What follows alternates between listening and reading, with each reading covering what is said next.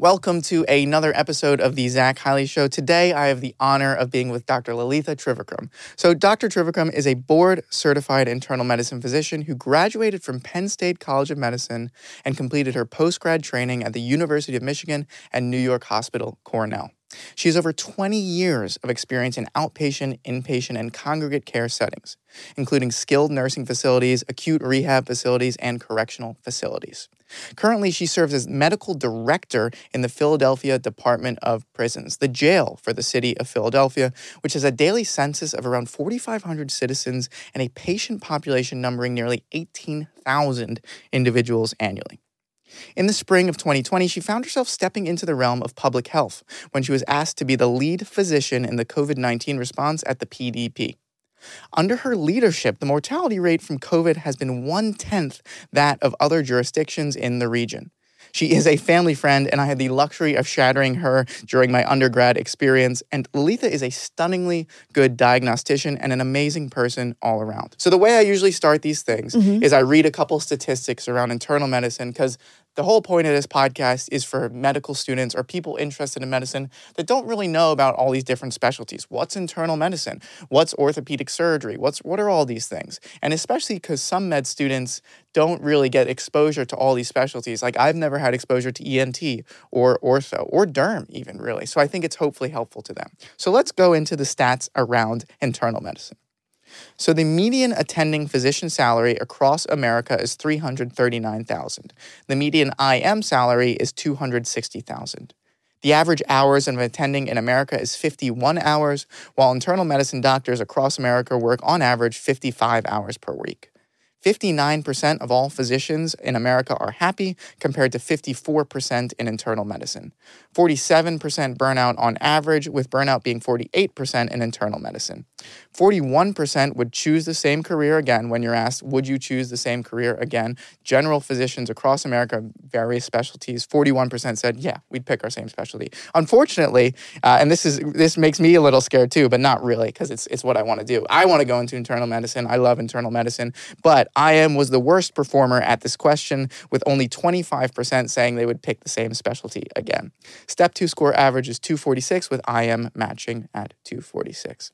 So let's get right into it. What is internal medicine? Quite simply, it is adult medicine. Um, our patients uh, range in age from 17 to like 100. Wow. We deal with anything like simple colds, um, rashes, but our bread and butter, what we're actually trained to do, is manage multiple complex chronic medical conditions. Internists will salivate if you give them a patient that has diabetes, hypertension, hyperlipidemia, heart disease, and throw in an autoimmune disorder. We love it. The longer the problem list, the better it is. That's crazy. Autoimmune disease. I don't. I don't want to get involved in autoimmune disease. I, for me, for me, when I start next year, just give me. I'd like to do work with maybe a lung infection, maybe pneumonia. I can. I think I can do that in Gotta the beginning. Start out slow. Got to start out Definitely slow. Definitely start out slow. yes. So the next question I have for you is, why did you pick internal medicine? So when I first went to medical school, yeah. I envisioned myself being an OBGYN. Yeah. So I chose that rotation as one of my first rotations third year. The residents that I worked with, however, were absolutely miserable. and they made me miserable. So as soon as I finished that rotation, I ran. I was like, there's no way I'm doing OBGYN. Still working with my hands held some appeal to me. Mm. So I started looking at surgery and more specifically the surgical subspecialties. At that point, I kind of zeroed in on ENT simply because they seemed to be the happiest guys. So I worked closely with an attending. I did a case review study. We published a paper about um, comparing open tracheostomy in the OR versus open tracheostomy at bedside mm-hmm. versus percutaneous tracheostomy. We did all this work. I was headed down that path. Mm-hmm.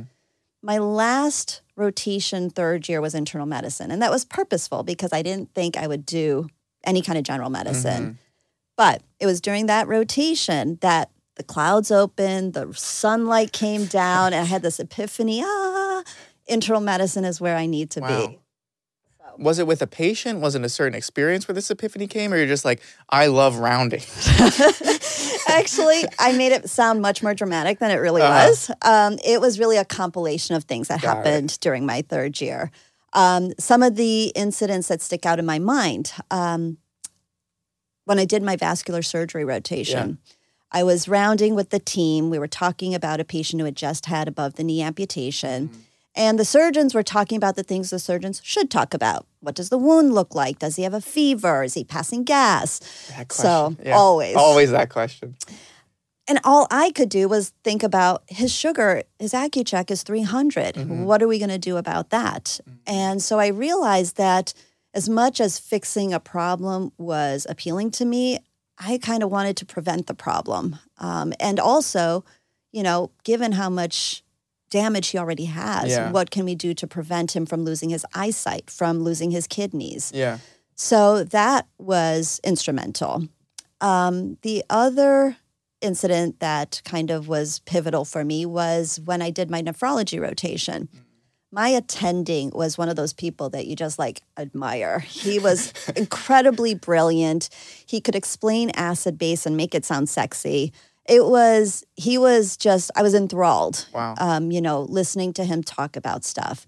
But it wasn't nephrology that I was enthralled by. It was the way he was a diagnostician. It was the way he spoke to patients. It's the way he extracted information. It's the way he connected all the dots and came up with this, like, you know, diagnosis, and this is what we're going to do. Um, and I realized that that is internal medicine. Yeah. It's not nephrology. so I was like, that's what I want to be. I want to be like that. And then finally, when I did my internal medicine rotation, I was out in the Cleveland Clinic and I worked closely with an intern. Now, interns typically are overworked, overwhelmed, but this woman was charismatic and happy. She was happy. Again, I think you're seeing a theme here Mhm. about happiness Yeah. for me.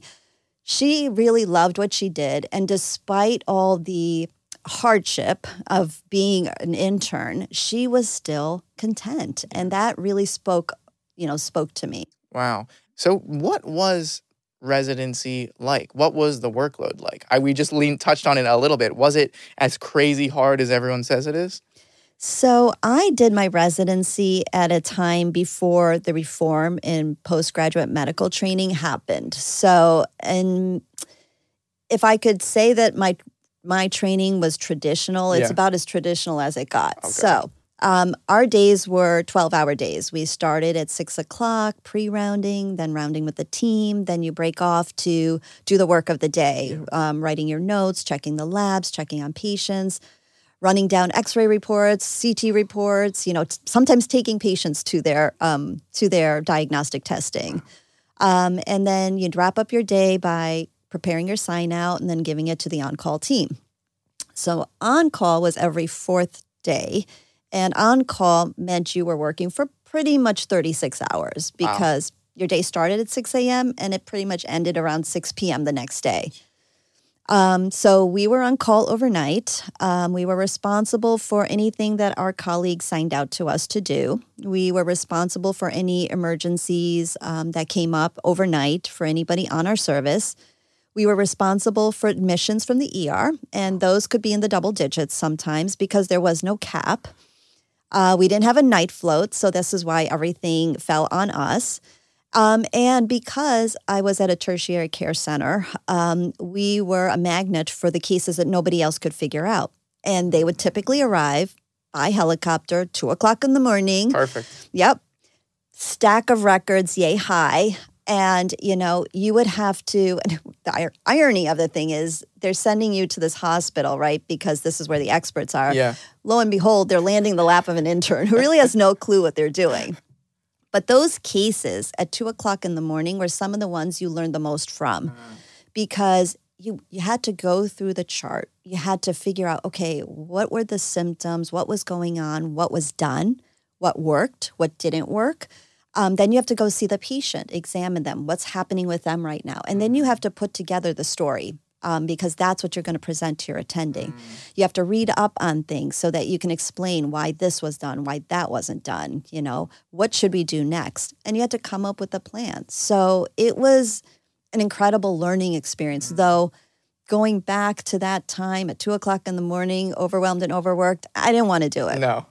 Um, but having said that, you know, at the crack of dawn, when you see the light come through the window, it was just this overwhelming sense of whoosah, because my relief is coming in. They're coming in at six. You made it. Yes, we made it. Um, so, you know, as difficult as it was, it was a great learning experience. It was a bonding experience because, you know, you were there with your fellow intern Mm-hmm. figuring it out. Um, you learn very quickly about how to be autonomous, you know, how to make those decisions that you have to make because nobody else is there.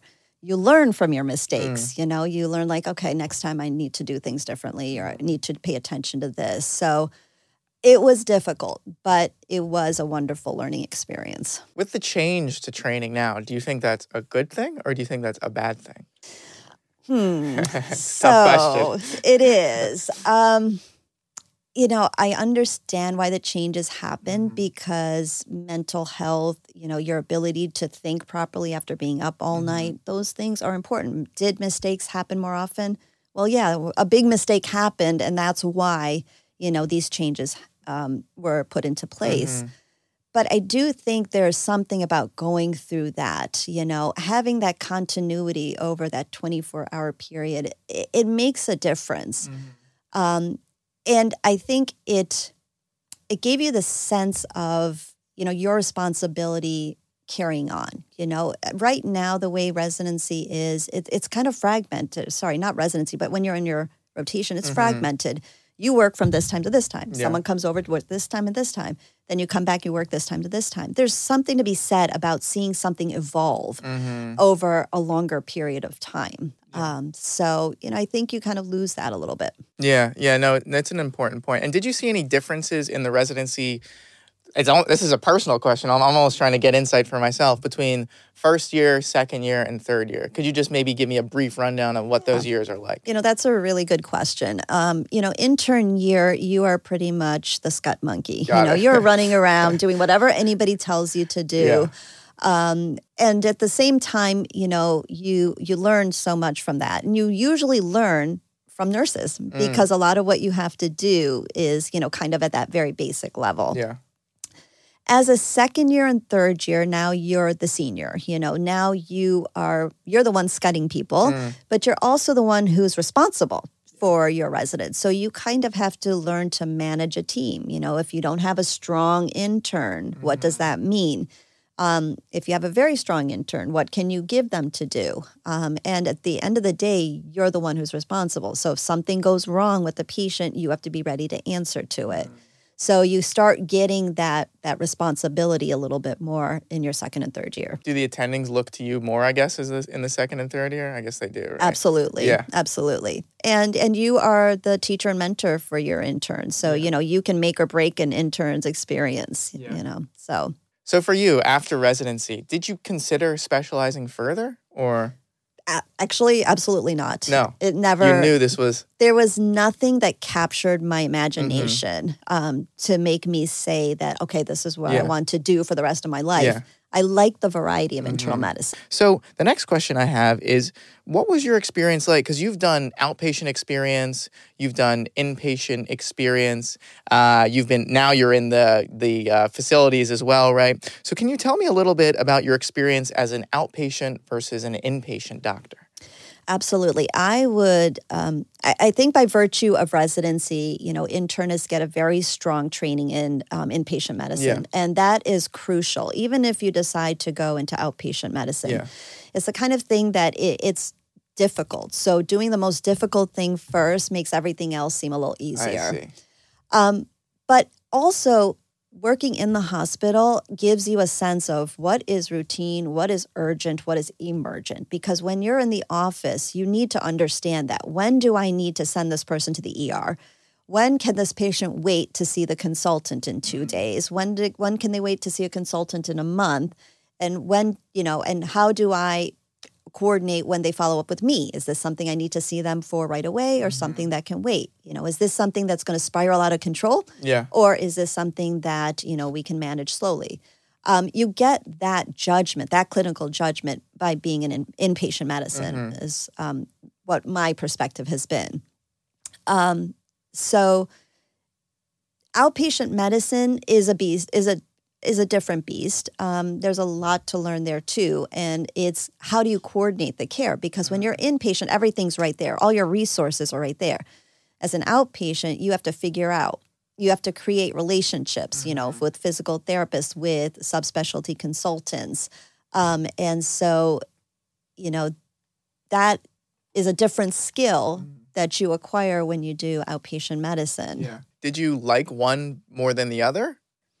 I really liked inpatient medicine Uh-huh. because I liked being there and kind of following things closely. Uh, but when I think when it came to lifestyle issues, Yeah. inpatient medicine, um, you know, definitely takes more time. It's more unpredictable, and so I think for me, I naturally evolved into outpatient medicine yeah. once I started having my family. Exactly. That makes mm-hmm. sense. That's what I, and that's again, speaking about residency. I mean, I'm going through the application process right now, and they always talk to us about these four plus two or three plus one weeks, which is you do the three weeks of inpatient and then one week of outpatient. And they say, you know, the more frequent you have the outpatient, it's better because you have more time to relax, and it's a whole nother. It's a whole nother thing. But so you were an inpatient doctor, and then you went to an outpatient doctor for a while, and that, and now are you an inpatient doctor again? Um, no, No, I would say. I'm outpatient. Is it like a little bit less outpatient? You know what I mean, or or not really? It's a different kind of outpatient Yes. because my patients don't leave. Yeah. They're always there. So in a way I have access to them all the time, it. like an inpatient, Yeah. but it is mostly outpatient things because we can't manage certain Yeah, stuff. yeah, I see. Can you tell me more about this job? This job you have now? I always knew that I wanted to do something that had a bigger impact, Mm-hmm. like an impact on a population as opposed to individual patients. But I also knew that I needed to get experience with individual patients to understand what is the bigger picture. Mm-hmm. So um, I think after 20 years of taking care of patients individually, I kind of evolved to a point where I wanted to learn something more. Mm-hmm. In addition, I always wanted to work with an underserved population. Um, so whether that was in the nursing home with geriatric patients, acute rehab, well, acute rehab's not really underserved, but you know, correctional medicine definitely Mm. Yeah, underserved. yeah. I was tiring of chasing dollar signs in Mm-hmm. outpatient medicine. You know, you document to code to bill. And you do all of that to get 10 more dollars um, for your visit. And I just didn't want to run that hamster wheel anymore. Mm-hmm. You know, I um, don't have to worry about coding and billing. I Yeah. just do what I need to do to take care of people. And in my role as medical director, I definitely get that bigger picture Yeah. about the population. What I had to do with COVID, I had to think of a population. You know, Yeah. it wasn't just the one guy who came in with a cough and fever and has. COVID. What do I need to do? What decisions do I need to make that are going to affect everybody Yeah. in the pop, uh, in the prison? That's that's that's really interesting, and it's a big. It seems like a, a crazy switch, not a not a crazy in a bad way, but just a. I can't even imagine how to attack that as a different end because now you're taking on a bigger role, right? How is that different taking on a bigger role? Because now you're managing people. I'm assuming your week, your days aren't probably not completely with patients anymore because you're now coordinating with people and coordinating all these things. Just generally, what is it like? Do you like it? Do you do you miss the outpatient? What? Tell me. Absolutely. Uh, so, um, to answer the big question, Yeah. yeah. I do really enjoy it. That's great. Um, I do not get as much patient care. Mm-hmm. And if there's anything I could say as a con, that is it. Yeah. Um, but I can live vicariously through my my uh, providers. Got it. Um, and that brings its own challenges because you'll have some providers who are really strong and very reliable, Yeah. and you have other providers where you kind of need to be on them. You Mm. know, I've, I've had to make decisions where the provider was not the right provider, and I've had to make decisions about saying, you know, this isn't working out, Mm. Wow. which is not something that. Firing people. Yes, being Ah. confrontational, Yeah. which is not my style at Uh-huh. all. No, Um, I know. exactly. So, so that has been really, um, it has led to professional growth for Yeah. me. Um, learning how to be a leader as a physician. It's not something you really learn in medical Mm-hmm. school. So it's what kind of leader do I want to be? Yeah. Um, how do I want to manage the group? Um, so all of these things, you know, come into play. Yeah, yeah. What does an average day look like for you there? So I start my day really early. Yeah. Um, I get into work around 5.30. Um, and I do that purposefully because it's quiet. Uh huh. Um, I can think. I can, you know, look into things without the hubbub of Uh-huh. everything that happens when day shift begins. It's also important for me to make sure I'm in touch with night shift because night shift is one of those shifts where people can, you know, they f- they feel neglected. Mm. So I like to come in. I like to sit um, with the nurses. How was your night? What went, you know, what went wrong? What went well? You know, who are the patients I need to know about? Mm-hmm. Who did mm-hmm. you send out? So that information is really important to gather um, from them. Um, then I start by looking through the COVID stuff. You know, mm-hmm. who are mm-hmm. the new cases? Who are the pe- people leaving isolation? Mm-hmm. What are my mm-hmm. quarantine units look mm-hmm. like? I spend some time doing that early in the morning when things are still quiet. Yeah. Then I go to looking at who left my facility and who returned. Um, to make sure that we have the information we need. You know, who went to the ER? What did they come? What orders did they come back? Did the orders get put in? Kind of that general oversight yeah. um, about you know what's happening with yeah. the patients and then around seven o'clock people start c- coming in so the daily fires start oh, becoming an issue and so now you know that's just completely unpredictable you mm-hmm. don't know mm-hmm. what's going to happen when it's going to happen you don't know when you're going to get an emergency and we all have to respond to it so the day you know continues on till about 2 2.30 3 o'clock yeah. when i'm wrapping up and heading home nice and so are there physicians working for you as well or is it mainly nurses and physicians assistants and things like this i do have physicians yeah. more mid-levels yeah. Uh, but there are physicians got it well. okay and just because there's a i was reading through 18000 individuals 45 so are you located in a single prison or are you lo- are you like being called to different pri- how does that work so there are um, five facilities yeah. on uh, on state road yeah. um, my facility is the largest it's the male facility and it's the intake facility so we have 2500 roughly mm-hmm. oh, um, wow. incarcerated people yeah. um, at this time and so um, it's a large group. Yeah, yeah. I'm going off the books here with a question, but how how have you seen uh, specifically the medical pathologies different here in the in incarcerated population as opposed to you know what I would see in the inpatient hospital or what you saw maybe in the outpatient setting? I think that's a great question. I think this is what makes correctional medicine so interesting yeah. because you see extremes of disease that you don't see working in a suburban practice. Mm-hmm where people are going for their routine care. People are coming to doctors because they have concerns. Mm-hmm. Um, they're getting testing, you know, whether it's necessary or not. Um, in the prison, there, there are people who don't prioritize healthcare or they don't feel comfortable, you know, with healthcare. They don't trust healthcare. Mm. Or they are so high that they are not following up on their medical conditions. Mm. Or their drug use has you know, deteriorate their body so that they're 20 years old, but their organs look like they're 80 years wow. old. Um, and so I've seen things like hyperthyroidism lead to actual heart failure and patient ending up in the ICU intubated and just on the verge of life and death. I would never see that in in a outpatient in my outpatient yeah. practice in some ways it's almost like third world medicine yeah. because the kinds of things that come in like that we had a guy come in with a chest wall sarcoma and when i tell you it was ulcerated and open and fungating it would have never gotten to that point yeah. in outpatient practice but this man was homeless mm-hmm. and he has psychiatric illness yeah. and so he doesn't have the wherewithal to find the care that he needs and there was nobody there to advocate for him so he comes in, we examine him, we're like, oh my gosh, what is this? How long has it been there? Get him the care that he needs. Yeah. So it is absolutely fascinating. We have, you know, people who have um, life vests, um, AEDs, uh, sorry, not AEDs, but uh, defibrillators, mm-hmm. you know, pacemakers. We've had people who whose heart failure was so bad they needed um, an LVAD, um, and wow. you know, we have extremely sick people um, that are in the prison. And we've talked about this before. It sounds like it'd be a great opportunity for students. I mean, absolutely. Yeah.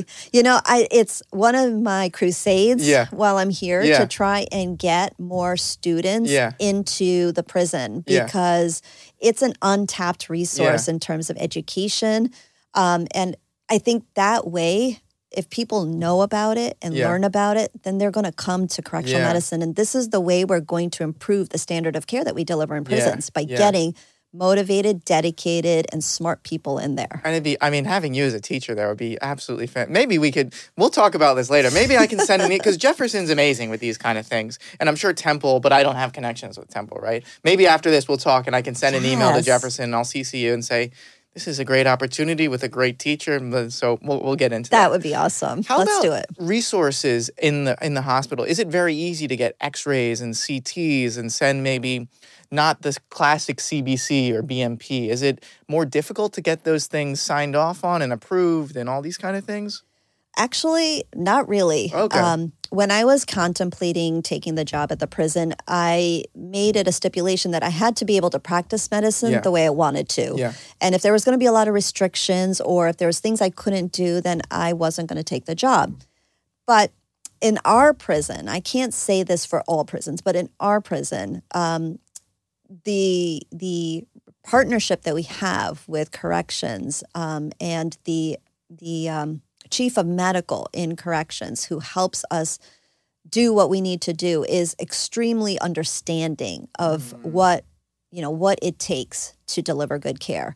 So you know we have research we have access to all the best specialties with all the university hospitals that we have here. We send patients to jefferson we send them to temple we send them to einstein penn everywhere um, if we need them to go to a consultant we can get them there if they need an mri we can get it there if they have a specialty medication, we work through our pharmacy to get it for them. So there really is no limitations um, in that respect to what we can do. And I wonder, and I, I'm trying to figure out a way to say say this question without sound, sound it sounding bad. But I almost wonder if sometimes, especially for these s- severe psychiatric conditions, maybe it's sometimes good for these people to come to you, to come to this setting, because you know they're under lock and key. You can watch them, you can give them the medications they need, and then beyond the psychiatric medications, you can maybe, hopefully not, but maybe because of these psychiatric conditions, they've accumulated these awful medical conditions throughout their body, and maybe you can help. I don't know. It's just a random random thought I had. Um, you're you're right. Um, that is how I looked at it for, um, when I first started as well.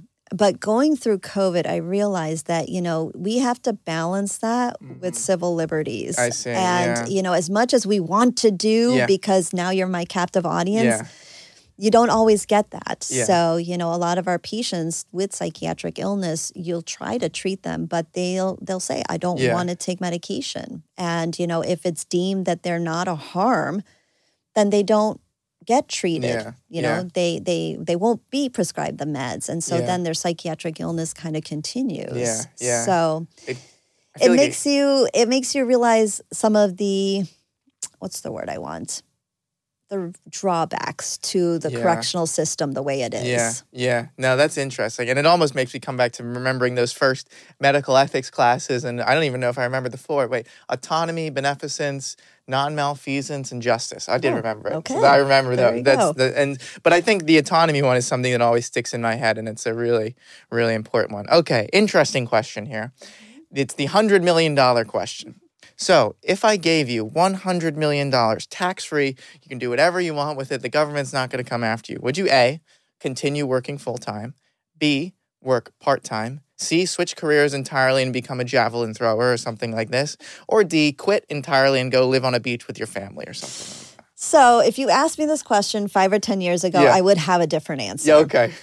But having worked in the prison, Mhm. um, I have a new perspective or a new, a deeper understanding of, of um, systemic racism Mm, and of racial disparity. uh, And it's not just from working with the patient demographic, it's also the staff demographic. Mm. Um, and I think because of that, I would not continue in clinical medicine, Mm. but I would try to have that impact that I want on a population, but on a social level. I see. So I think if I were had the financial wherewithal Yep. to stop working, I would explore what I might be able to do to, you know, eradicate or diminish some of the barriers that the population that I work with faces I daily. see. I see. Um, not a javelin thrower though. No one's picked I'm not javelin very thrower athletic. yet. No. I'm sure you could do it. I believe it. I believe. I believe. I know you're. You can do. I know you can do stuff, Lalitha. Um, so the next question: Any particularly interesting stories from being a prison doctor, or a doctor in a correctional facility? You know, um, it's there are so many. I don't even know where to begin. Yeah. um, but I think something that always kind of amuses me is, you know, we have a lot of guys who come in with gunshot wounds. Yes, of course. As you can Yeah. imagine. Uh-huh. Um, and the stuff we find in wounds is really like peculiar. Oh, boy. So Is, should I put a squeamish disclaimer here or nothing? not like- at all. Okay, good. Not at all. Um, so you know, it, we've it, it can be something as simple as you know finding jean like denim material in it because you know they get shot through their Mm. pants through, yeah, and it yeah. goes through. But I think one of the most interesting one was we had a guy who had a wound that wasn't healing and he said I can see something. I can see something. So here we're thinking maybe a bullet fragment or something like that. He's like it's metal. So we take a look at it, and sure enough, you can see the edge of something. It's kind of a little rippled. So we kind of dissect it, you know, to try and get it out, loosen it out. We start pulling at it and pull it out. It was a quarter, a quarter, a whole quarter. Oh my God. So In his leg? in his leg, yes. Is that lucky or is it heads up? I don't know. But it, it's fascinating because what happened is the guy who shot him kind of shot him accidentally. The gun was in his pocket.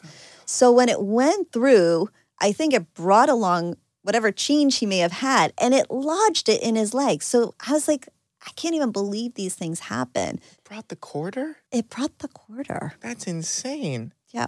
So you're doing, but and another interesting thing, you're you're not just doing, you're doing like procedures there as well. You're di- you're dissecting out bullets and Simple procedures. Yeah, simple things. Um, you know, we can splint fractures. Uh, you know, we can I and D abscesses. You know, um, there's there's uh, there's a small number of things that we can do there. just and just logistically because I'm interested. Do so was this were these were these uh, inmates? Were these who who was the person shot in the in the leg?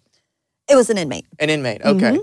And but the inmates in the like in the prison cell or in the facility, right? Correct. Where does the gun come from? so this was prior to incarceration. At some point, he was shot. Oh, Okay. He had this wound. It's not getting better. It's Got not it. healing. I come to medical. We start looking at see, it. I see. So he was he was put through the process of being incarcerated, all with this quarter in his leg, yes. Yes. and he just decided later to you know, hey guys, I got a quarter in my leg. Can you do something about it? Well, you know, the thing is, the body starts rejecting it. Uh-huh. So it may not have been anything discernible before, but it starts working its way out. Uh-huh. And that's when he realized, hey, something's in my hey, there's a quarter in my leg. Oh my There's God. something in my leg. That's insane. So, so, so people, uh, I guess they they get incarcerated. They they're and they just. I'm just wondering how he got to the prison. So he was, I guess he was in, in involved in some kind of this shooting thing in the general public, and then the police bring him to the prison. Yes. So, uh, you know, when he got shot, I'm not sure Yeah. timeline wise. Yeah. It could have happened a couple of months ago and he never Oh, took care I of it, see. right? Okay. We do have guys, though, who, uh, who have suffered acute trauma. yeah. Acute gunshot wounds. Yeah. Um, you know, have to have surgery because of damage from gunshot wounds. We had this one guy who was shot. The bullet entered in the you know in the back, like by his shoulder, and exited out of his chest Yeah. anteriorly. It went straight through his mediastinum and did not touch a single vital organ or um, um, the aorta, vena cava, nothing. I don't know how that bullet managed to like avoid all those things. And not, he was fine. There's no like. And then he came, yeah, came to Yeah. us. Entry wound, exit wound, nothing. I almost because I remember the one things I remember from medicine in school so far. I should remember a lot. I hope is the air. Was there no air in the mediastinum or anything like that? nothing that? was problematic. Yeah. Like it, it didn't lacerate the lungs, Yeah. nothing. So And I guess the reason you worry about air in the and correct me if I'm wrong here. I guess the reason you worry about air in the mediastinum is you're worried it's leaking from some major internal organ, right? Exactly. If someone just injected some air in you, it's not it's not going to be anything wrong. So working in a correctional facility, working in a prison, this is again we're off the books here a little bit. Mm-hmm. Have you ever been afraid or scared or kind of worried for your safety? I haven't personally. Um, I think because in the re- in the role that I play, if I'm seeing patients, there's usually correctional support Got close it. by. Okay. But nursing staff, I think, are at a higher risk Mhm. because they go up onto the unit more often. They are often delivering care at cell side, um, you know, so they are definitely um, more susceptible Yeah. Yeah. if it's going to happen. That that makes sense. And do you think you're busier now uh, as a as, as in this position as opposed to when you were an outpatient doctor, or is it kind of the same? I think it's a different kind of busy. Okay. um, you know, right now I'm always kind of fretting about what do I not know that's that's in the prison. Yeah. You know, um, and trying to make sure I can follow up on all the things that I need to follow up on. Whereas an outpatient, you know, the busyness came from seeing patients every 15 Yeah. minutes Yeah. um, and trying to stay on schedule. Yeah. So it's different. You're in kind of high alert mode. on the Yes. I see. I see. And I also want to touch on COVID because I think you had a great impact on the prison just by the statistic you told me. What uh, what was prison life like during COVID? Were there? I know you were telling me there's kind of quarantine zones, and was there a kind of pathway that you go through when someone tests positive as COVID? I'm just interesting the way interested in the way the prison was actually laid out during kind of I guess the the, the high points of mm-hmm. COVID. So we we quickly implemented, you know, places for isolation Uh-huh. when we had positive cases and we had to determine what was what were we going to do and when did we impose quarantine and what was quarantine going to look like. And we've gone through many iterations of this I since see. it started Got it. because our guidance came from the CDC and every Mhm. time the CDC made modifications then You we made made modif- got it, modifications. yeah. So, you know, when we first started, we then there was a dearth of testing material. Mm-hmm. You know, we could only test symptomatic people. Mhm. So, you know, we would find someone with symptoms, we would test them, they test positive, send them to isolation, quarantine the unit, and then watch, you know, monitor, check people daily. Are you developing symptoms? Mm-hmm. As more testing became available, we did a lot more routine screening. Mhm. Um, so when that unit was identified with a positive case, now we're testing everybody on the unit, and we're testing them like every seven days Mm. Wow. to cap- to capture new cases Yeah. and bring them out. And then, you know, now we're getting to another stage. The CDC has just put out more uh, recommendations Uh-huh. and modifications, and we're looking to hopefully loosen up some of the things Yeah. that we were doing. Yeah. But I think what was so incredible to me is when COVID first started and everything shut down, Yeah. the prison shut down. We Mm. literally had people in their cells for like 23 hours a day. Wow.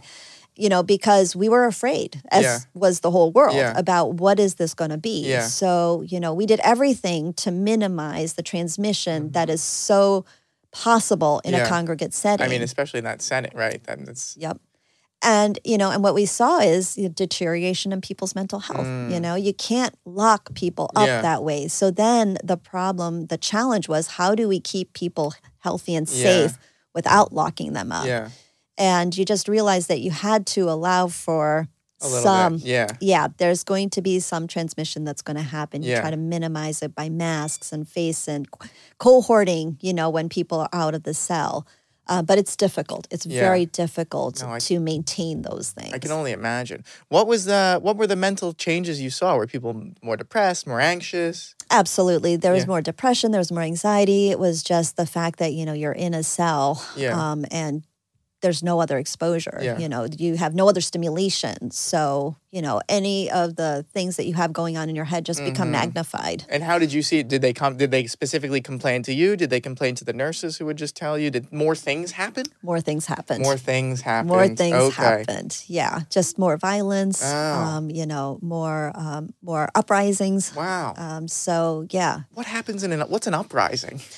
An uprising is when a group of um, inmates kind of take control of their unit. Um, you know, so you can just imagine if there's like 65 inmates on a unit Yeah.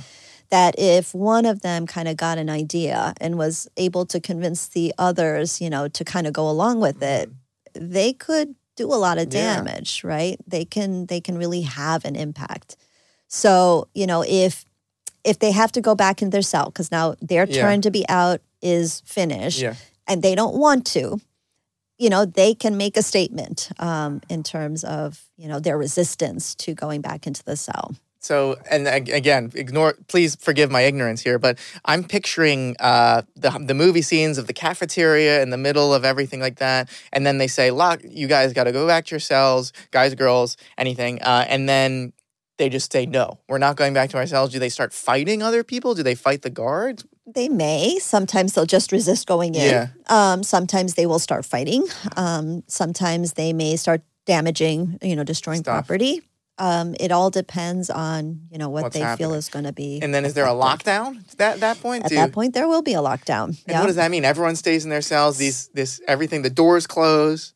Not quite so dramatically, Okay. but they'll call for backup. I see. More officers will come. You Uh-huh. know, they'll get a handle on the situation. Um, you know, they will find people who may be injured, get them to medical. Everyone else is in their cells. You know, doors are locked until you know they can get everybody to kind of calm down. Yeah. And you saw an increased frequency of this during COVID when the when the measures were kind of at the top, twenty three hours a day in the. in the. Absolutely, Yeah. absolutely. How how often? I'm just so curious about this. How often does this happen now?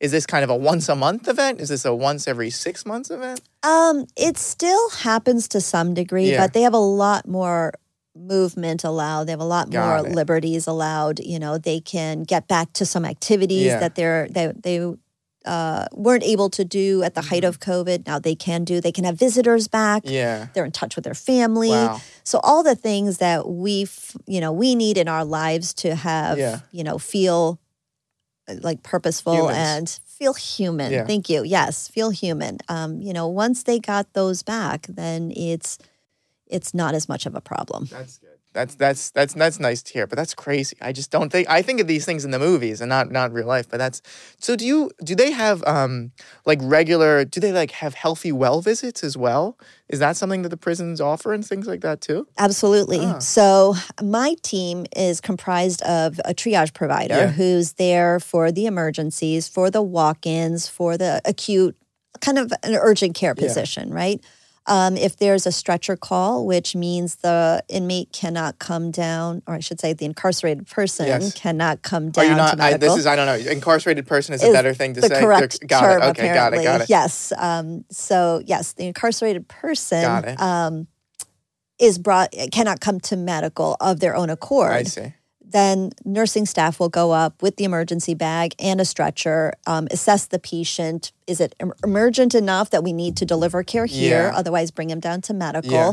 So this is what the triage provider will take care of I see. but I do have chronic care providers. Mm-hmm. So we have three providers that are doing the health maintenance, that are managing the chronic medical problems.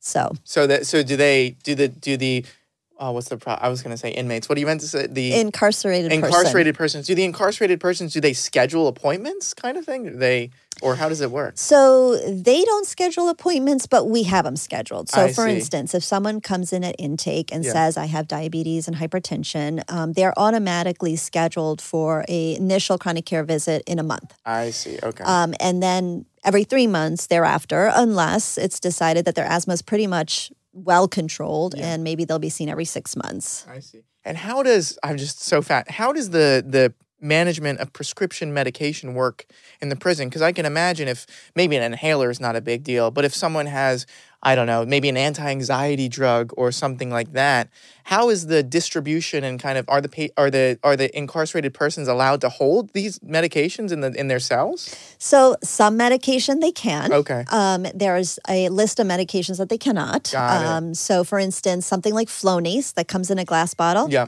they cannot. They cannot have that because the glass bottle. because of the glass. Um, nitro is also in a glass bottle, so they can't keep that with them. So it's a challenge. If someone comes in needing nitro for their stable angina, Yeah. how do we get it to them? Yeah. Something I'm trying to figure out right now, actually, for a patient. Um, the seizure medication, they cannot keep on person. Um, narcotic medication That makes cannot keep on person. Yeah. Um, hypertension meds, yes, Yeah. they can. Um, the nurse, you know, gets to know a patient, and if they feel like the patient is reliable and will take their meds, they can they can give them their medication to keep in their cell. The ones where you're not so sure, you know, you might keep it with you, so Mm-hmm. that way you have to call them out. You know if they're taking their meds. Yeah. Um, there's an officer there to check, you know, after the patient takes their medication, do you know, make sure they're not cheeking their pills, that they're actually Really? taking their So you do the stick the tongue out thing and that whole thing. hmm They're Wow. supposed to be checking their mouth because we have sometimes patients who will cheek it Yeah. or spit it out and then hoard it. And so there are ah. times where people may, you know, overdose on a medication because they've been stockpiling it. That's. Are there any of these other little things that you think? I just wouldn't even imagine these things, right? Because you're thinking in the inpatient setting, in the hospital, or the outpatient setting. You know, you just expect your your patients to Well, take, the take the medication, just take the meds. Yep. Are there? Is there anything else like that that you kind of have to worry about that you didn't picture that you would have to worry about becoming a prison doctor? Or is that the nice way to? Because you're the head. I mean, you're the top thing, but I just think prison doctor. Right, I- yeah. I think that's accurate. Okay. Just like prison doctor. Um, I I'm sure there are right now. I'm not thinking Yeah, of them gotcha, because it's become second It's nature become to me. just what you do. Yeah. yeah. So I think That's it so would be something like when you come to do Yeah. your rotation. Yes, exactly. Which I'll email after. Yes, then you know I'll probably through your eyes. I'll be like, "What is that? You guys do this?" like, yeah, that's right. That is That's something amazing. that's odd about what we do. Yeah. That's so cool. Okay, so let's take a step back a little bit. Tell me, in general, what do you think is the best thing about internal medicine, about being an internal medicine doctor? Um, I had mentioned the variety Yeah. of things that we see. Um, I think that's definitely a plus in terms of keeping you interested. Yeah, But I think the versatility. Yeah. So when I look at my career path, you know, I never imagined that this is where I would be. I thought I was going to get into a practice and I was going to stay there for 30, 35 years and then I would, you know, fade off into the sunset. But here I've done inpatient, outpatient, nursing home, correctional medicine. I, I've done a lot of different things. Um, and I think that, you know, with internal medicine clinically, you have these options. Yeah. Whereas if you did, if I did become ENT, I would pretty much be doing ENT. yeah, yeah. No, that's great. That's really interesting. And then, of course, the counterpoint to what is the best thing about internal medicine is what is the worst thing? There's nothing. There's nothing. nothing, really? No, Nothing. No, I, you know, I, I thought it may just be that you know, for people, the the pay for the Mhm. hours, um, you know, don't it doesn't. Match up. Yes, it doesn't match up. It, it's not what they need. It's not what they wanted. It's not what they thought they were going to have. The drawback to internal medicine is the the changes that have happened to medicine that don't allow you to have the connection with people that you used to have. So the fact that you are on a schedule where you might be seeing people every 15 minutes, um, the fact that you spend more time doing paperwork sometimes than actually spending time with the patient. Um, I think those are the drawbacks, Yeah. but that's a function of how our society has changed Yeah. um, than an issue with internal medicine Got it. Got it. primarily. I see. Have you, again, off books here, have you ever been burnt out personally or felt burnout? I have. Yeah. I actually, yes. Um, it was soon after I had my kids, Yeah. and I was working in the nursing home, Uh-huh. and I was working part time. It was three days a week, but I was on call for my patients seven days a week. Mm. And trying to balance that with the needs of my kids, um, I felt myself getting to a point of um, extreme frustration. Mm. And it happened that we moved from New York to Pennsylvania at that time. And I took that opportunity to say, I'm going to just settle my family into Pennsylvania. And I didn't find a job right away. So I was off the job market for three years. Wow. Yep. Um, I was off the job market, kind of focused on taking care of my kids and tried to figure out what I wanted to do. Yeah. And I explored all avenues. I looked into um, pharma. Yeah. Um, and I looked into like working for an insurance company. Um, I looked into, uh, you know, going back to the nursing home primarily. Um, I explored a lot of different things. And what I came to the conclusion was that I wasn't ready to leave clinical medicine yet. So at that point, I had to figure out what kind of clinical medicine do I want to go back Yeah. to. And I was fortunate enough to find a practice that allowed me to come back very, very part time. And when I started back, I realized that, yeah, I Yeah. need to do this. Um, this is, it's good for me to be doing this. Yeah. So as my kids kind of needed me less because they were going to school Yeah. more um, for longer parts of the day, I started increasing my Time. time. I see. Okay. And then how did you make this decision? Because I think it's a big decision, right? This sounds like this is something you thought about a lot. Were there any kind of specific bullet points or how did you come to the final decision of clinical coming back to the clinic as opposed to, you know, going working for industry? Um, I think I could not imagine myself sitting at a table, mm-hmm. meeting after meeting, I would go bored out of my mind. Honestly, I I kind of like the fact that you know when I was in a practice, yeah. even though it was every fifteen minutes, at yeah. least there was something mm-hmm. different to think about and to work on, um, and perseverating about some minute problem. Yeah, you know about how to get you know this drug marketed. Just didn't appeal to yeah. me. No, that that makes complete sense. And then you think kind of because you pulled out of that burnout, those those feelings of burnout and kind of things going. And you think it was because of those three years off for you? Not yes. off, but you know, not in full time yes. clinical setting, managing family and. I think it gave me the perspective that it allowed me the opportunity to look into different things and really prioritize yeah. what was important, uh, prioritize what I wanted to do. Yeah. Um, and once I kind of made the decision that if I'm going to stay in medicine, it, needs to be clinical, then the path was clear. Yeah, yeah. Mm-hmm. So do you think it was maybe not even the the, the time away, but more of a, a mental framework shift? Yes, Got I it. think it it made me put things into perspective. Got it. And I think it also coincided with where I was in life. Mm-hmm. You know, I think that was important. Um, I think because my kids weren't needing me as much, then I was like, well, what am I going to do with myself? Yeah. So, had it been a different time in my life, maybe yeah. it wouldn't have led to the path that I took. But I think everything kind of aligned. Yeah.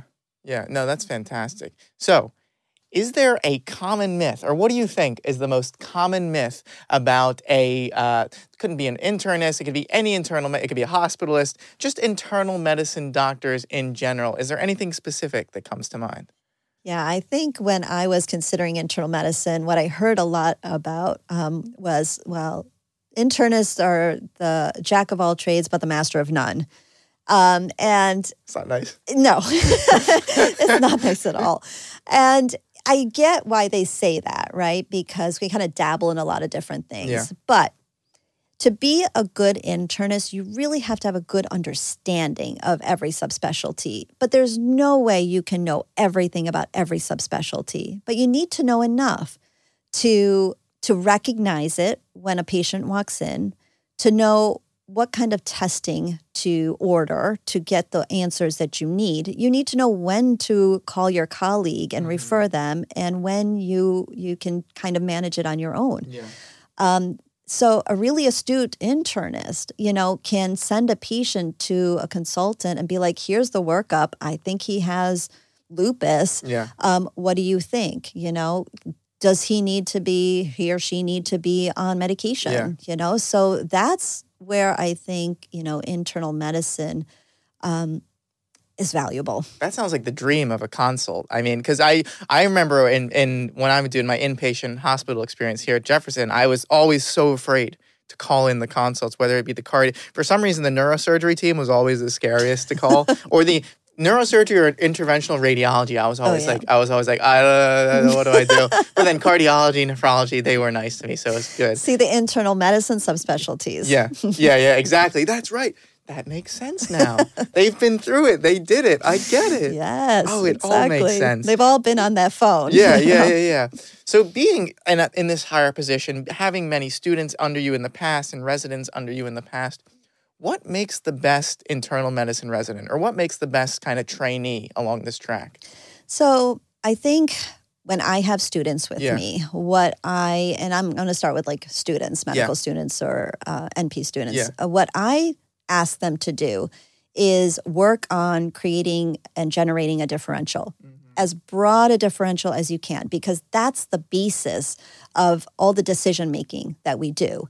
So learn every possible reason why someone might have abdominal pain. Mm-hmm. learn every single reason why someone may have a headache right? Um, and then you start you know crossing off things based on what they tell you what you find on exam what the diagnostic testing shows. But if you don't learn to create that broad differential mm-hmm. then you're going to miss something. Yeah i see. So that's what i get the medical students to really practice. Yeah Um, and then I also get them to start thinking like a clinician. Most students will come to you and they'll present a pristine history, they'll give you a very detailed exam, and then they stop. And I'll always ask them, So, what do you want to do? Um, I want them to tell me, This is what I think is happening. This is why I think it. And this is what I think we should do. Um, because that's, again, how we you know that's how we think. Yeah. Uh, that's how physicians think. So i want them to start doing that even though they're medical students. Yeah. For residents um, what i would tell them to do is when you are putting together all the pieces if something doesn't make sense you're right. There's something you're missing. Mm. so go back and think through it again. Um, dig a little bit deeper. Um, i think uh, an example of this i have a case that we had in the prison it was a young kid. He um, came into medical several times complaining of wheezing and shortness of breath. So, appropriately, he was examined, and yes, they heard wheezing. So, he started on an albuterol inhaler, didn't get better, albuterol neb, didn't get better, steroid for maintenance, didn't get better, oral steroid, still not getting better. So, at one point, I had come in in the morning and they called for a stretcher, and it was this kid and they brought him down and he had some respiratory distress you know and so we slapped on a mask we gave him oxygen tried to get an oral airway we kind of struggled with that we don't intubate in the prison mm. so but thankfully he was stable enough to go fire rescue to the hospital mm. when he got there um, they had to intubate him um, briefly. And then they diagnosed him with pneumonia, said it was an asthma exacerbation because of pneumonia, put him on antibiotics, sent him back when he was stable with oral steroids and antibiotics. A couple days after finishing his antibiotics, um, the nurse who was up on the unit kind of heard him audibly wheezing. He hadn't come, you know, saying, I'm having problems, mm-hmm. but she heard him. So she came down and said, Dr. T, you know, he's still wheezing. So I brought him down and I'm talking to him. And I said, Have you had asthma your whole life? He's like, No, I've never had asthma. I mm-hmm. said, You never had asthma? That's unusual. Usually yeah. people have had asthma for a while. He's like, No. I said, Well, when did it start? He's like, It started maybe like a year ago. He's like, I was an athlete in high school. I played football. He's like, I never had a problem, you know, with exertion or even at rest. So then I was like, well, what happened a year ago? And he couldn't really tell me. So then I'm going through the rest of the history, you know, hospitalizations. Yeah, I was hospitalized. What were you hospitalized for? I overdosed. Um, okay, you were overdosed. So were you intubated? Yeah, I was intubated. How long were you intubated for? I was intubated for a couple of days. Okay. So thinking through, you know, what's happening here. Then I examine him and yeah, I can hear wheezing, but it sounds more like stridor, not wheezing. Mm. So then I, you know, start looking through his medical records and I noticed that when he had gone to the hospital and they went to intubate him, they couldn't intubate him the normal way. They had to call anesthesia and they had to use a mm. fiber optic scope to intubate him. So there's something in his anatomy that was precluding him being intubated. mm Something anatomically sounds like stridor. mm He's not improving with the typical treatments for asthma. Does this guy have tracheal stenosis? Mm. So I sent him to ENT. Um, ENT examined him, looked at the records, and they sent him to the hospital, admitted him, and they actually dilated because he ended wow. up having tracheal stenosis. Wow. So all wheezing isn't asthma. Yeah. It could be heart failure. It could be GERD. It could be tracheal stenosis. But when the story didn't make sense, yeah. a young guy, athlete, never had asthma before, you start digging deeper and you'll find, you know, you'll find your answer. Yeah, and this speaks honestly to your amazing skills because they in the prison, they go to the hospital and then they come to you and you you solve it. You send them there and you solve it. Well, yeah, we I got lucky in this yeah. case. It's not always so um, clear cut, but you know, I think this is what I want. I want residents yeah to to do you know? Yeah. if something doesn't seem right it probably isn't. Yeah. And just to pick your brain a little bit because i think you're a diagnostician diagnostician expert is that the kind of general framework you do? Do you come up with a broad differential and cut things out? Is it at this point just a gestalt like i know it's this this kind of thing? How do you work through maybe something where you're not like oh it's a home run. I know it's this. Something a little bit more confusing. So yes i go back to the basics. Yeah. you know i try to think of you know, what diagnosis in every organ system, you know, in heme, in in neuro, in uh, endocrine, Yeah. could explain what is going on in front of the, you know, in front of me. Um, and then you kind of whittle away what you think is most likely one, two, and 3 Mhm. Um, and then you create your plan according to that. What tests will help me decide what's going on here? But I will also kind of have in the back of my mind if this test doesn't show me this, Mhm. then I'm going to go with plan Mm. B. And then I this is what I'm going to do.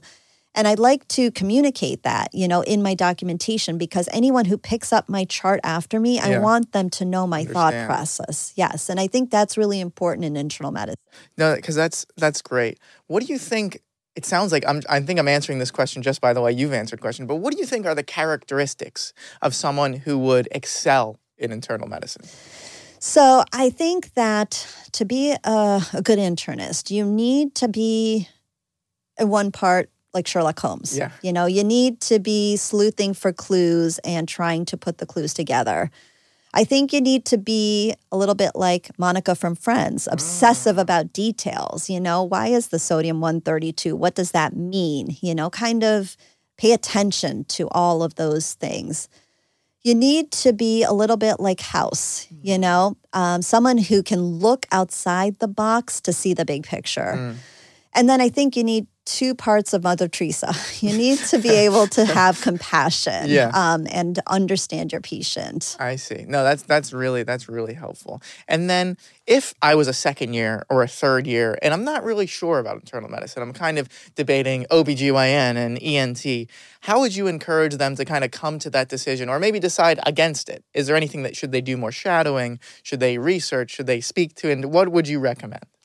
I think I have to go back to the theme that I focused on when I made my decision. It's really what makes you happy. You Yeah. know, what stimulates you, um, what excites you. Um, that that's what should be your driving Yeah. force. You can speak to anyone and they can tell you what their experience is, but what is the experience for you? Yeah, yeah. And that's a really good point because I feel like constantly we're talking to people and asking people, and especially as medical students, and I'm sure it continues in residency and maybe even as an attending, I don't know, but we're always thinking about the next step. And we, especially people I see who go straight in, you know, they go straight through. And some some of these Penn State kids, not you in particular, but I'm saying some they do the ninth, they at 19 years old, they start medical school, and you're kind of always going towards, you know, I'm going to do this, this, this, but you don't stop and examine yourself. And I think it's so important, and I'm so glad you brought that up. So, given the future, where do you see the future of internal medicine? So um, I think I think what I worry about the Yeah. future of internal medicine is that we are moving away from from the patient. Um, you know, with the advent of electronic medical records, we developed that wall with the computer screen, right? Um, we pay more attention to that and clicking off check boxes, you know, um, than actually talking to our patients. Um, and then now with the rise in telehealth because of COVID, there's definitely, uh, you know, s- so many advantages to having telehealth, especially in areas that are underserved with providers. They can get care that they need. But it also, again, adds another layer of distance. Yeah. Um, I think you can't underplay the effect of um, the therapeutic touch. You know, it's definitely there. And if I was to, you know, advise, uh, you know, uh, people going into medicine, um, you know, one of the things I would tell them to do is step away from your computer. The biggest breakthroughs I made with patients are when I was sitting like right in front of them, knee to knee, looking in their eyes, you know, trying to find what it is they're hiding. Um, I had a case where this woman, I couldn't get her blood pressure under control for nothing. I had her on like three or four different medications. And I was at the point of saying, I need you to see a cardiologist. Something's, you know, we need to do more testing. Um, and I noticed that she kind of dropped her eyes for a second. And that's when I stepped away from my computer and I sat down in front of her and I said, What is going on? Now, mind you, I've known this lady for a couple of years. She's not a new patient to me. I knew her pretty well. Mhm. She was a nurse at the local hospital. She ha- was a mom. She had a family. You know, she had everything. Yeah. And for whatever reason, that day she st- she just broke down, Wow. and she basically told me that she was a functioning alcoholic. Wow. And I realized that her drinking is the reason why we had not gotten her blood pressure under control. So, from what was supposed to be a 15 minute follow up visit, it became a 30 minute, 45 minute conversation trying to convince her to go straight to rehab. And then my office staff, who was amazing, they called the rehab, they got her in, um, and she went. She went to rehab. And six months later, she came back. She was sober and no blood pressure issues, Wow. no medication. No medication. No medication. Amazing. But honestly, it was, you know, whatever that moment Yeah. was, it wouldn't have happened Yeah. if we were still kind of doing The typing. our typing. and you, if you weren't looking at her, you would have never seen it, If right? you weren't looking at her, you wouldn't see it. So this is why it's so Yeah. critical to just focus sometimes on on the patient, what they're saying, what they're doing. Just look for the subtle cues Yeah. in their body language that may tell you that something else is going on. It's it's amazing. I, am going to tell a little clinical story from when I was with you, actually, as an undergrad student. And I remember you hadn't touched this this patient at all. By the way, we were in the outpatient office in the setting, uh, and this lady come in, and she was a little bit seemed a little bit nervous. And I remember you said you said, and you hadn't touched her at this point, anything. And and you said, take a listen to this lady, take a listen to her heart. And I was like, okay, I I was I rubs, gallops, S3, S what is maybe there's a murmur, the wheeze, something, cardiac knock. What am I gonna listen to? And I'm I'm pushing in all these different parts of her and listening to all these things. And I'm I'm for two minutes, I'm just like this. I'm like, it sounds so normal. It sounds so normal. What do I do? And then I was like, Dr. Trivikram, I think she has an S3 sound. It's really soft. I don't really know. And then she's like, she, and then you were you were just like, yeah, she's got a fast heart rate, Zach. She's just tachycardic. Where is that? ki-" And you hadn't touched her at this point. You hadn't even done anything. And I was like, oh my god. And it- the problem was, I think the same thing that I was going through at that. First of all, I was freaked out in my mind. I was anxious with a patient. I I wasn't even in med school yet. I didn't know what was going, but I didn't look at her. I didn't look at her face. I didn't talk to her. I just was behind her, putting a stethoscope to the back of her chest, and she was just tachycardic. And I just, it just never came to me. So it's so true. And I think it's it's hard though, because it's especially me, right? I'm coming up through this system where it's only computers. Mm-hmm. And I've never had any, of course, I talk to patients and things like this, but I'm always kind of over here, like looking at the patient and kind of saying, oh, this question here, oh, I put that over there.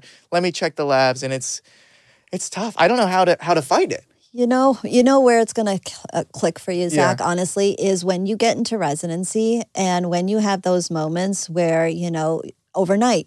I, I think there's so much value to being in the hospital overnight because Yeah. things are quiet, and then you get to delve into Yeah. those things. You get to sit with that patient, and that's when you start cultivating those skills of observation. Yeah. um, it'll come. It will definitely come. I hope so because it's. I'm scared. I'm a little bit scared. But here's the other thing too. Like you're always learning. Yeah. You know, um, it's been 20 years of me doing this to learn these things, right? I didn't no clue. I had no understanding Yeah. of that when I first started.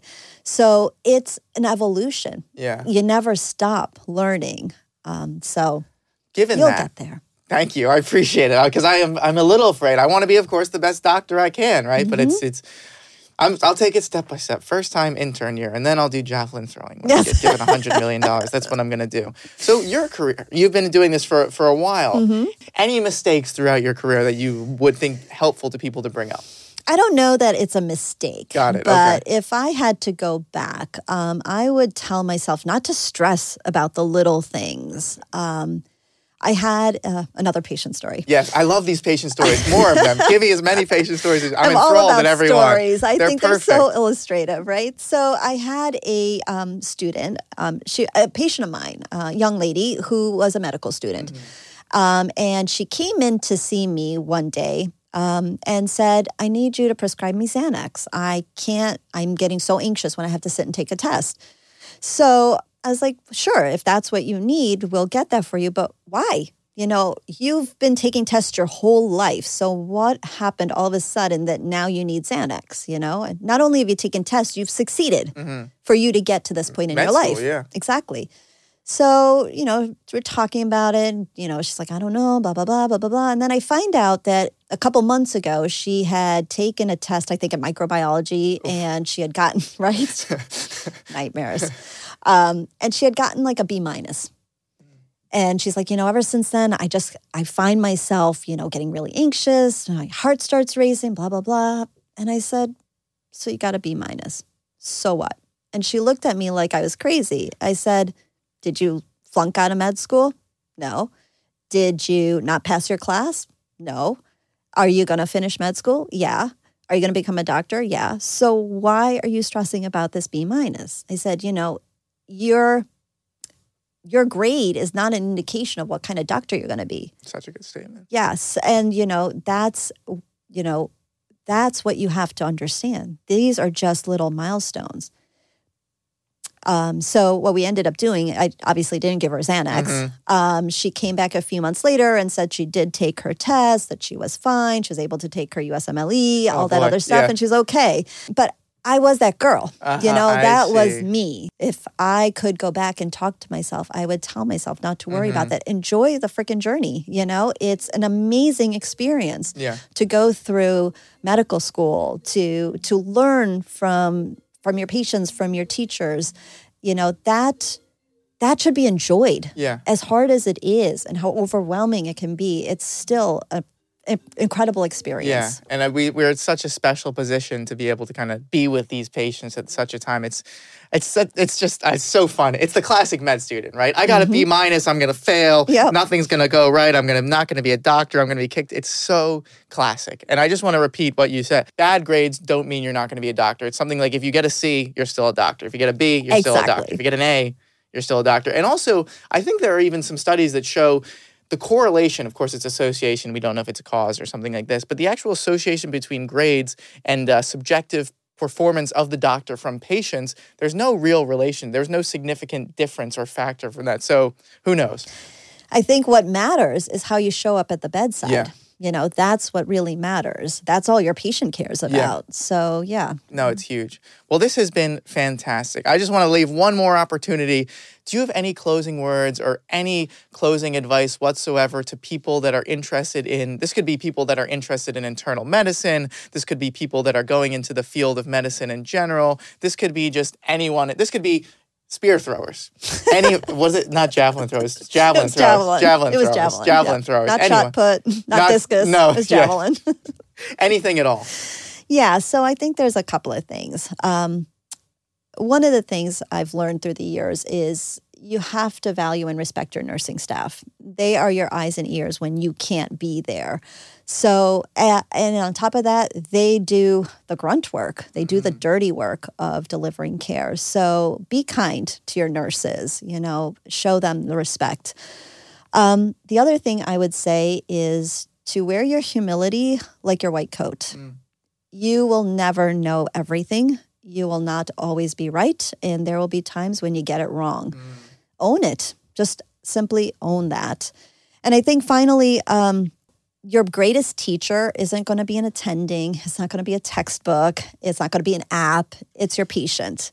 So do everything you can to learn from them.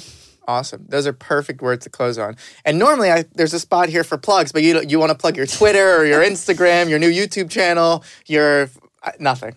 Come work in prison. Come work in prison. Come work That's in perfect. prison. Yes. Perfect way to end. Well, thank you so much, Dr. Trivikram. This has been amazing and I think really helpful and interesting as well to students. Thank you so much for this opportunity. I, re- I really appreciate it. I really appreciate you coming. Thank you so much. Thank you. It's great. Fantastic.